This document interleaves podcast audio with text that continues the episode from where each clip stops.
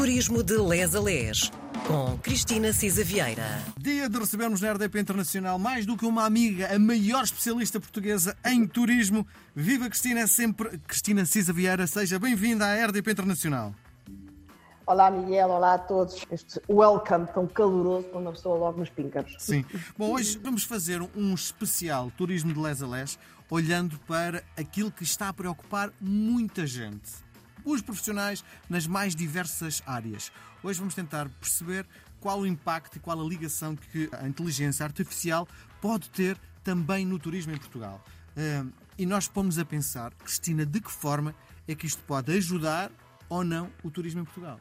Ora, o turismo em Portugal, o turismo no mundo, como nos pode ajudar a ser melhores? O que impactos é que vai ter eh, no emprego, eh, nas profissões do futuro, na organização dos termos e tempos de trabalho, na organização do espaço, eh, na organização e planeamento da nossa jornada que começa no digital.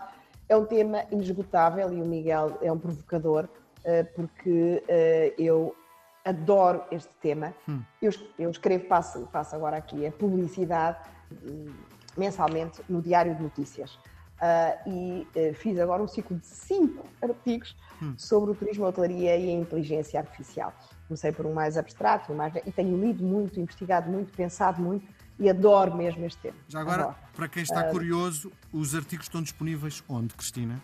Uh, estão na plataforma do Diário de Notícias mesmo. Se procurarem Cristina Cisa Vieira. Ui, vamos, vamos ter, vamos ter aí um rol de. Já são muitos anos, Sim. já são muitos anos a escrever para o Diário de Notícias, sempre com muito prazer. Isto começou por ser a minha amiga Rosália Amorim que, que me picou. Uh, já escrevi sobre o alojamento local, já escrevi sobre várias outras coisas, em plena pandemia, sobre se uh, o turismo de negócios ia retomar, se, se passaria tudo também muito digital. Pronto, e, e de facto o tema agora é este, é o da inteligência artificial. Até porque, como sabemos, o impacto que tem, desde os, aquela carta assinada pelos grandes deste mundo a dizerem parem lá com isto, que isto está a avançar a um ritmo uh, e com uma profundidade que nós não temos capacidade de perceber como é que isto vai evoluir. Portanto, é um tema que nos deve ocupar a todos, não é? Preocupar, não sei, mas ocupar seguramente. Uh, ora bem, eu, eu uh, hoje gostava de começar por, por, por dar um bocadinho nota como é que, se há de facto uma coisa que se, que se tem vindo a dizer, Miguel, é se as viagens físicas no mundo físico eh, por força da, da, da realidade eh, aumentada, se eh, terminarão. e eu lembro que, no fundo, a, própria, o impacto das tecnologias nas viagens. Será que vamos deixar de viajar, Miguel? Será que pomos uns óculos 3D e, e, e, e, escusamos levantar os pés do chão e, abrir asas e voar? Uh, porque efetivamente durante a pandemia, vocês, todos nós partilhámos isto, eu sim. não sei se você fez isso ou não, sim, Miguel, mas eu fiz. Uh, os museus abriram as portas, uh, fizemos sim, sim sobre o Grand Canyon, coisas de cortar a respiração, etc. E portanto, uma das coisas que se dizia é se esta forma de interagir com o mundo real no fundo, ah, com, e depois poderíamos combinar elementos virtuais em 3D, ah, permitir a interatividade entre objetos reais e virtuais. Ah, a Google tinha em 2013 feito uns óculos de, de realidade aumentada que ficaram completamente, foram postos de lado, havia muitas críticas, mas agora está de facto em, a, a apostar noutras, outra vez em lançar isto. É, mas, de facto, a par da realidade aumentada, há cada vez mais empresas a uh, apostar na realidade virtual. E atenção que são dois campos diferentes. Portanto, na realidade aumentada, nós ainda estamos a interagir com o mundo real a partir de informações no ecrã, ok? Seja um ecrã de smartphones, de óculos ou capacetes.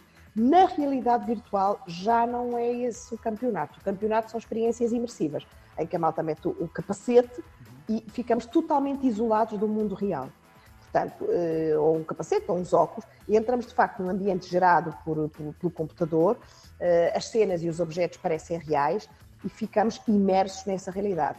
Uh, e depois, hoje fala-se também numa outra realidade, já agora só um bocadinho de conceitos, que é a realidade mista, no fundo, combinar uh, elementos de um, de um, tipo e de outro. Isto, por exemplo, acontece já na saúde e na indústria, não é? Portanto, você tem robôs a operar uh, e conduzidos por um médico que tem os óculos postos e vê o que o robô está a ver, não é? Portanto, há uh, esta capacidade de, de, interagir na realidade com elementos gráficos, elementos digitais e tal.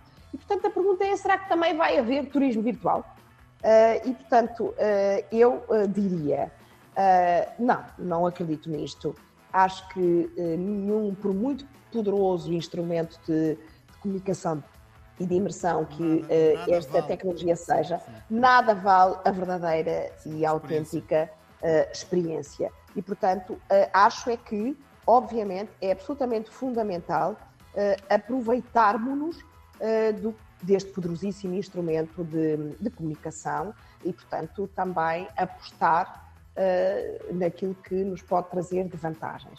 Eu não sei se hoje temos tempo de abordar um bocadinho mais. Não sei como é que estamos de tempo, Miguel, então estava, estava aqui Temos distraída. Mais, mais um minutinho, mas eu gostava se calhar de, de, de, pegar neste assunto já na próxima semana. O que é que acha?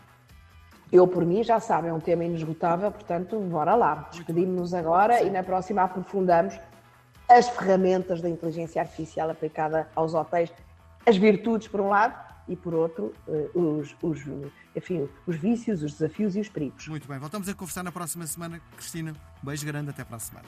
Combinado, um beijinho.